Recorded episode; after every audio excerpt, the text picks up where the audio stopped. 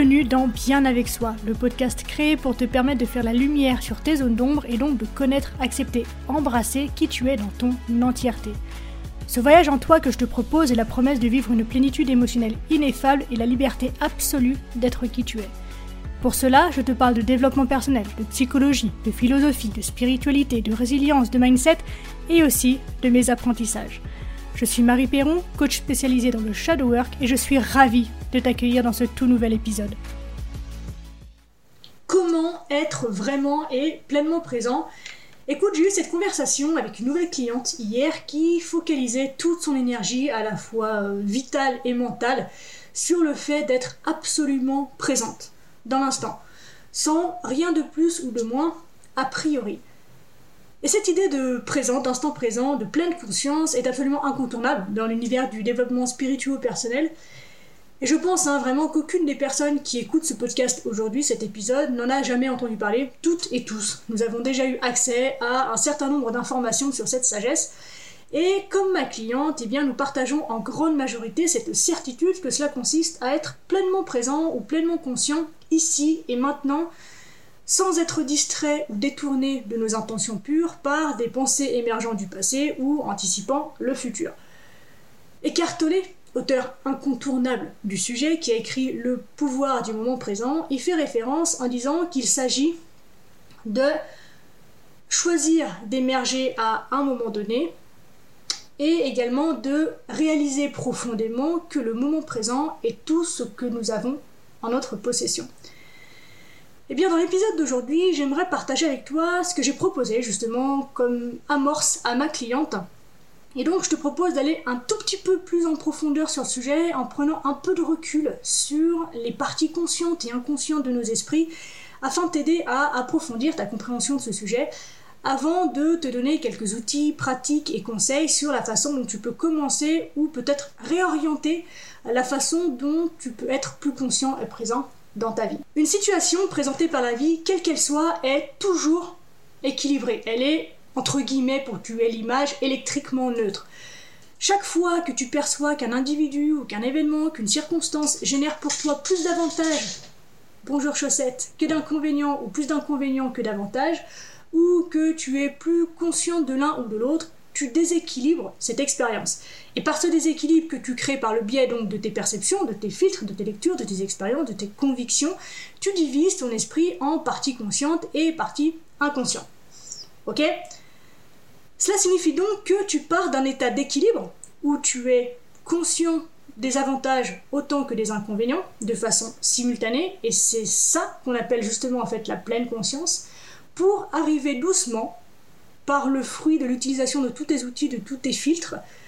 Donc doucement mais sûrement, tu arrives dans un état émotionnel polarisé via lequel tu as soit des impulsions en direction des avantages perçus, soit un instinct de protection qui te pousse loin des inconvénients. Et ces deux possibilités sont stockées dans ta mémoire et ton imagination sous la forme de bruit ou de brouhaha chargé d'émotions et donnant lieu à tes futures phobies Maintenant que tu as cette notion à l'esprit, je te propose qu'on s'intéresse à ta mémoire. Mais pas n'importe laquelle, ici j'ai envie qu'on parle de ta mémoire épisodique. Ta mémoire épisodique possède des composants concernant tes souvenirs à la fois implicites et explicites, ainsi que des données précises sur l'endroit où se trouvent les choses. Dans ces données, il y a notamment où tu as perçu ceci ou cela, quand est-ce que tu as perçu ceci ou cela, qu'est-ce que tu perçois exactement, donc le contenu, pourquoi est-ce que tu le perçois, donc le contexte, et avec qui ce que tu perçois est en relation. Je te donne un exemple. Imagine que tu tombes en amour d'un individu et que tu perçois l'une de ses actions comme attirante. Ce qui veut dire que tu en perçois les avantages et non les inconvénients, ou en tout cas plus d'avantages que d'inconvénients. Tu peux stocker cet événement comme un souvenir épisodique positif.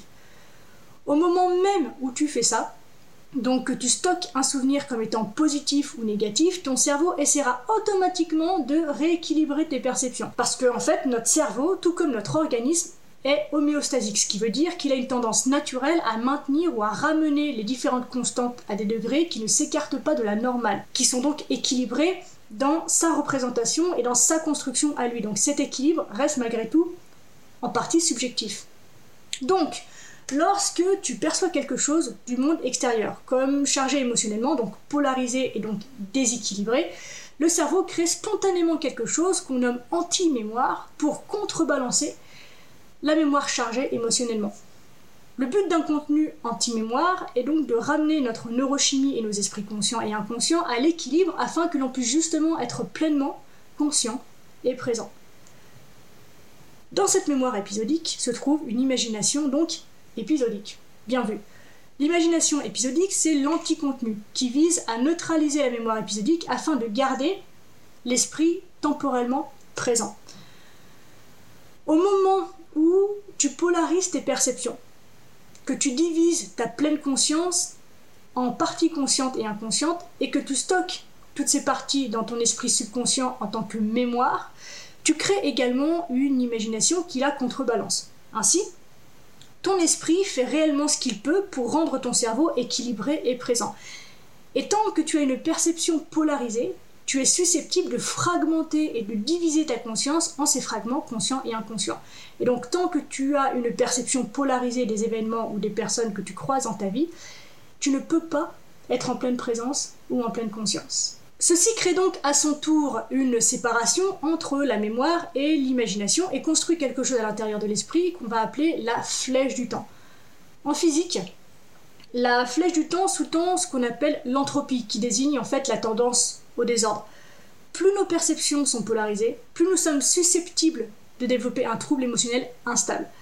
Beaucoup d'individus sont trop têtus pour écouter leur intuition qui essaie de leur faire prendre conscience des informations de contrepoids qui sont inconscientes, mais pour tenter de rééquilibrer justement leur perception et d'accéder à cet état de pleine conscience et de pleine présence.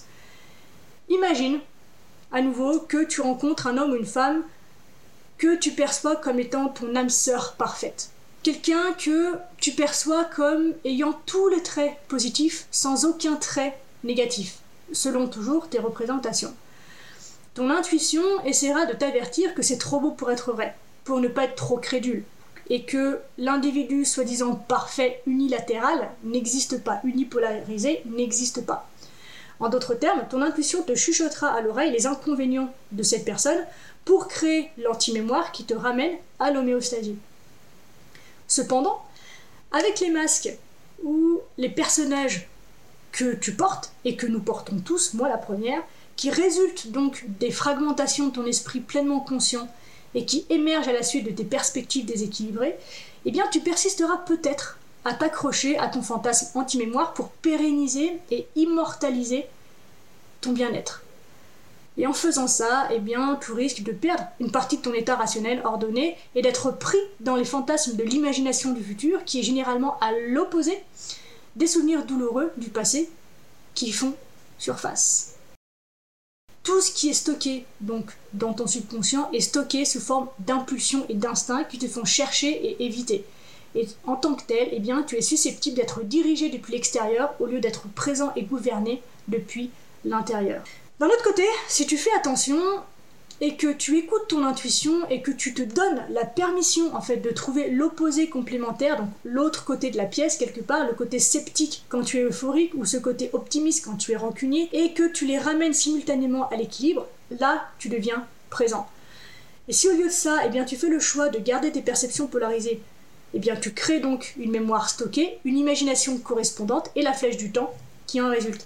Et dans ce schéma-là, tu as donc tendance à te retrouver avec une entropie, a un trouble de la perception dans le sens d'informations inconscientes ou manquantes, et donc tu es plus susceptible d'être en détresse et de vieillir sur tous les plans. La détresse, c'est la perception de la perte de ce que tu essaies de rechercher et la perception du gain de ce que tu essaies d'éviter. Je te la répète plus lentement parce que celle-là tu peux la surligner en jaune. La détresse, c'est la perception de la perte de ce que tu essaies de rechercher et la perception du gain de ce que tu essaies d'éviter. Le vieillissement est un sous-produit des dissociations mentales dans la mémoire et l'imagination, l'entropie en fait qui se produit avec la flèche du temps dans l'esprit. D'ailleurs, Saint Augustin l'a magnifiquement décrit lorsqu'il a essayé de répondre à la question qu'est-ce que le temps exactement? Est-ce le passé? Non. Vous ne pouvez pas vraiment définir cela parce que c'est du passé, donc c'est éphémère. Est-ce l'avenir? Non plus ce n'est qu'une imagination. tout ce que nous avons vraiment, c'est ce ruban infinitésimal appelé le présent. La seule chose qui soit réelle, c'est le présent. Le reste n'est qu'une réalité subjectivement biaisée de perspectives déséquilibrées. En fait, donc, pour résumer brièvement la chose, la mémoire et l'imagination stockent des illusions subjectives jusqu'à ce que tu sois prêt ou prête pour percevoir et recevoir la vérité plus objective.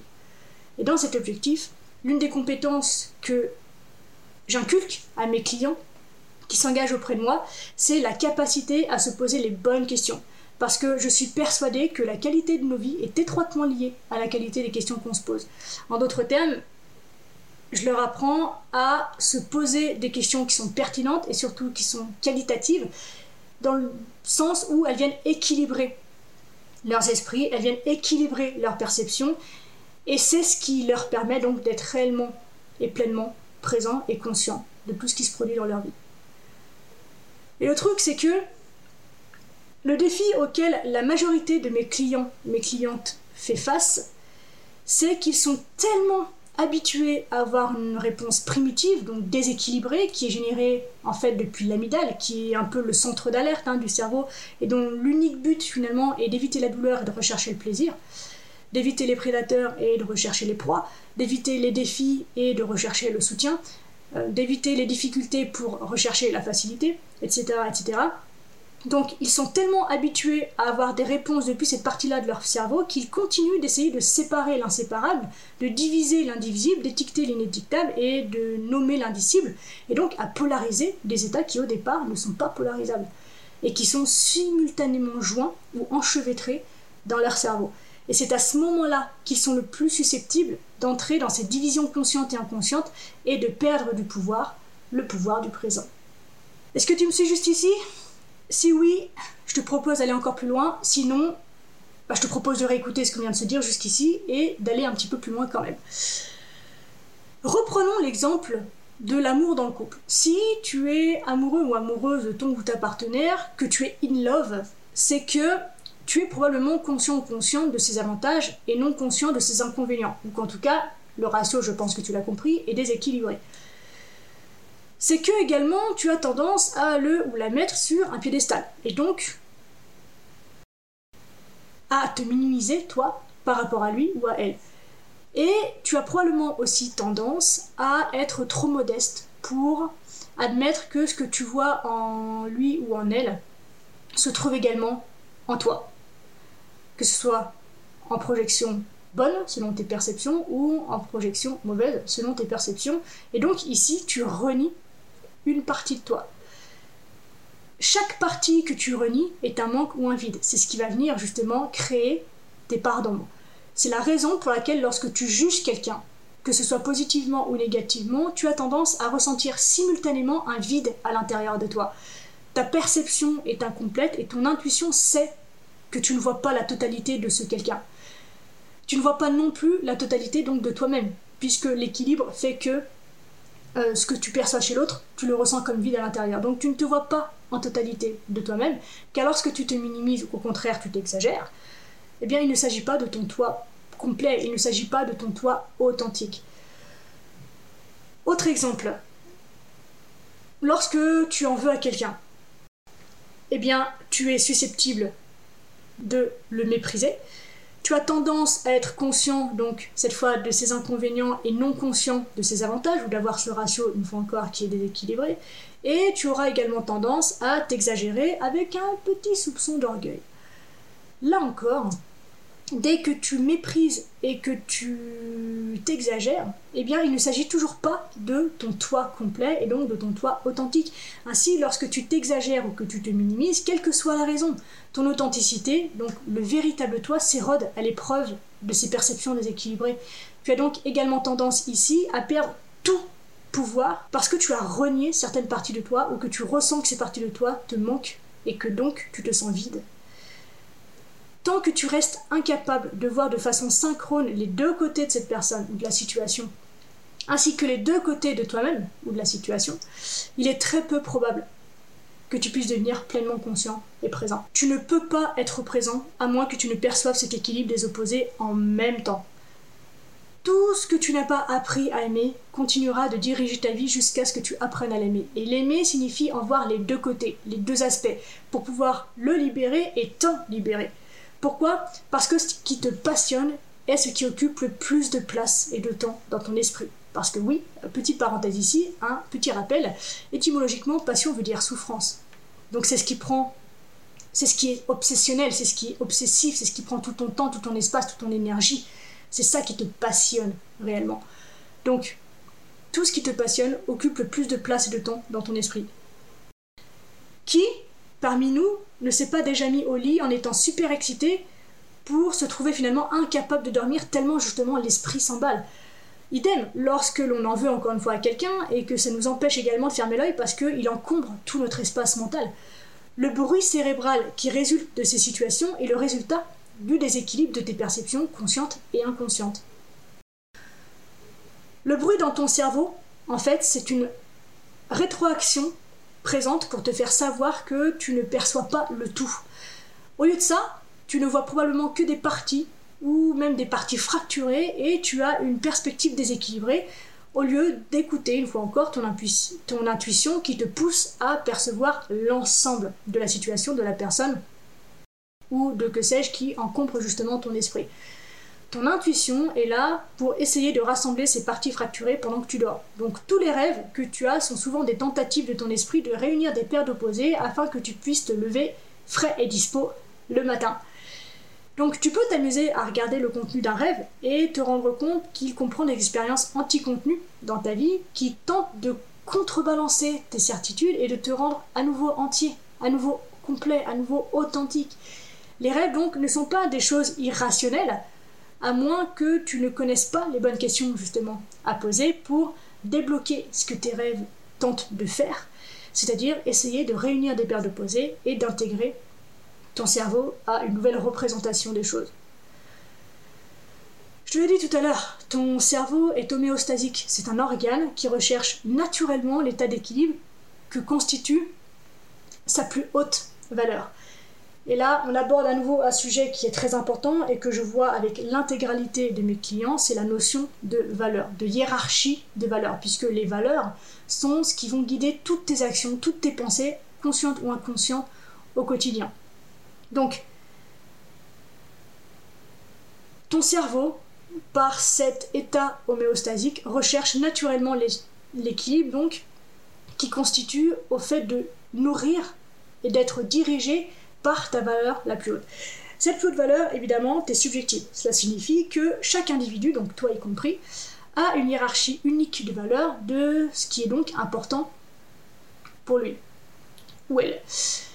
Lorsque tu vis selon ta valeur la plus élevée et que tu vis donc de façon authentique et alignée sur ce que tu apprécies le plus dans la vie, tu deviens authentique, tu deviens plus potentiellement conscient et présent.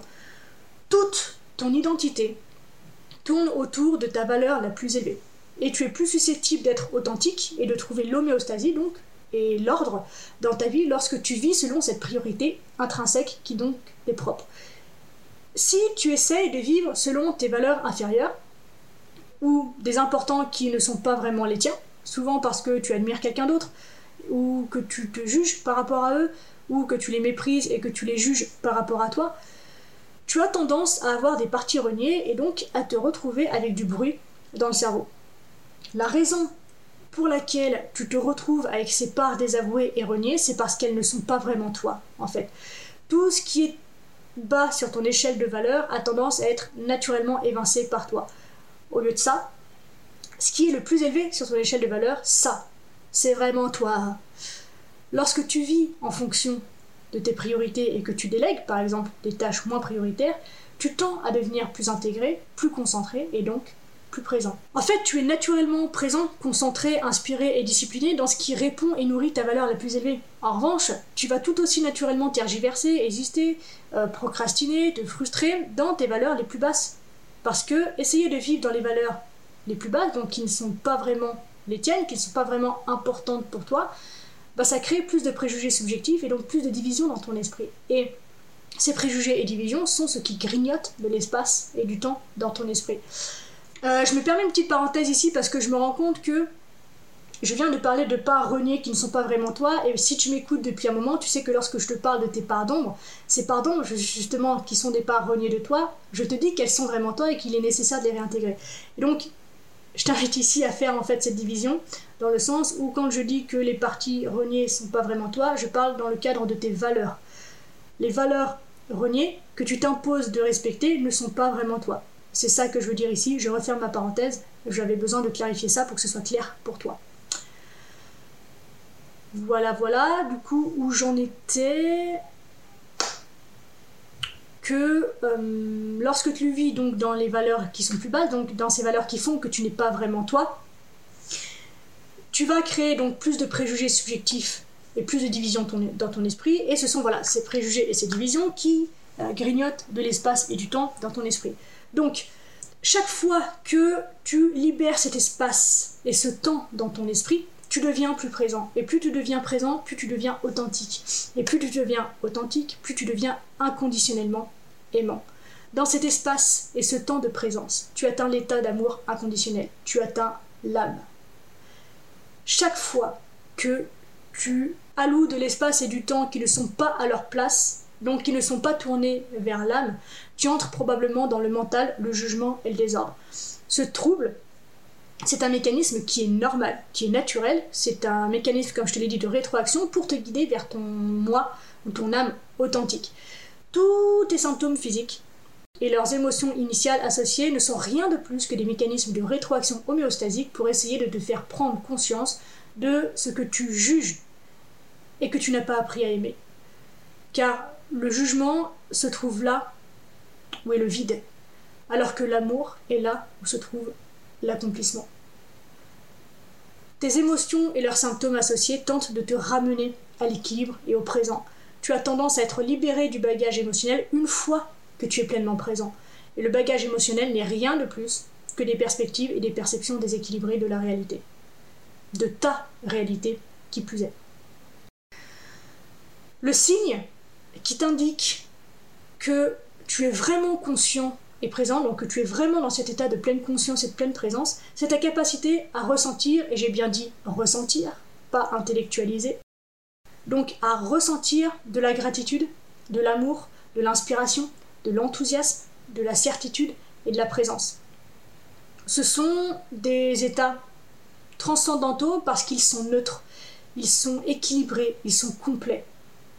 Donc on n'est pas dans quelque chose de populaire et de déséquilibré justement, on est dans quelque chose de plein et de vide à la fois, dans quelque chose de serein, de paisible, d'équilibré en fait, de neutre. Et donc dans mon accompagnement, donc Empower Within, j'enseigne à mes clientes et mes clients et donc aux personnes qui s'engagent auprès de moi dans leur travail de transformation personnelle, comment justement prendre des événements perçus comme fortement polarisés ou chargés émotionnellement dans leur vie pour les dissoudre, les intégrer et les équilibrer. Et en conséquence, eh bien, ils peuvent justement ressentir pleinement et véritablement cette gratitude, cet amour, cette inspiration, cet enthousiasme, cette certitude, cette concentration, cette clarté et donc cette fameuse sacro-sainte présence. Lorsqu'ils le font, ils sont libres de leur plus grande souffrance.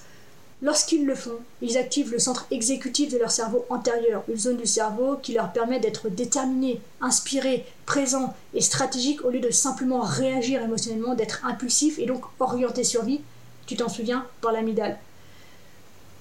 Et donc, justement, de l'autre côté, lorsque tu es dans cette fameuse amygdale, que tu es donc dans cette fois la zone sous-corticale, donc plus primitive, plus primitif pardon, de ton cerveau, c'est à ce moment-là que tu es le plus susceptible de rechercher et d'éviter de polariser tes perceptions et d'avoir des réactions émotionnelles réactionnelles aux situations et circonstances de la vie. C'est l'une des principales raisons pour lesquelles j'enseigne cette méthode pour poser des questions qui aident à équilibrer tes perceptions et ton esprit afin que tu puisses te libérer du bagage qui a été stocké dans ta conscience, dans ton inconscient et dans ton subconscient et de devenir pleinement présent dans ta vie.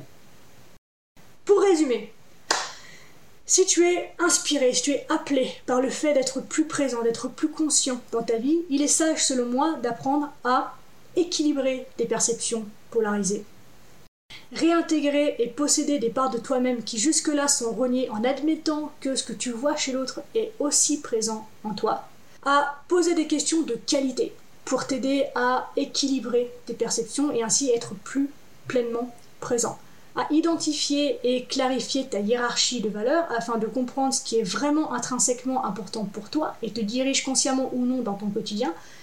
Puisque lorsque tu t'alignes à ces valeurs, lorsque tu alignes tes actions, ta vie sur tes valeurs hautes et que tu vis en fonction de tes priorités, eh bien tu es plus susceptible donc d'être équilibré, déterminé, discipliné, d'avoir de la certitude, d'être objectif et présent.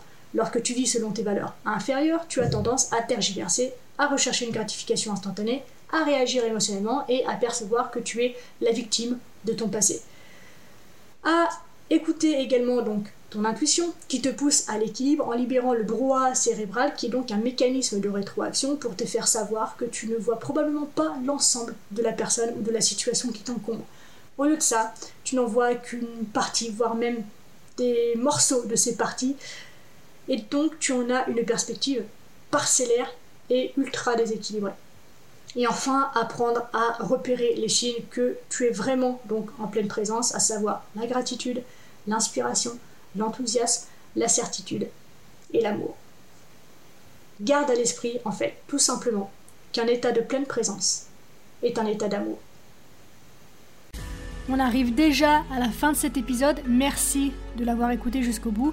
J'espère qu'il t'a plu. Si c'est le cas, n'hésite pas à me le faire savoir et à m'encourager en mettant un commentaire ou 5 étoiles sur Apple Podcast ou encore Spotify. Les témoignages, les interactions, ça aide simplement à mettre le contenu en avant et donc à agrandir la communauté et c'est vraiment super important pour moi donc merci pour ta contribution.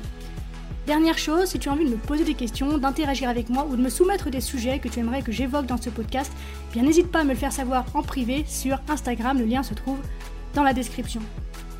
On se retrouve très vite dans un tout nouvel épisode, d'ici là bien sûr, prends soin de toi, sois reconnaissant envers la vie et surtout n'oublie jamais que tu es la personne la plus importante de ta vie et que de ce fait, tu mérites ce qu'il y a de meilleur. Je nous aime à la revoyure.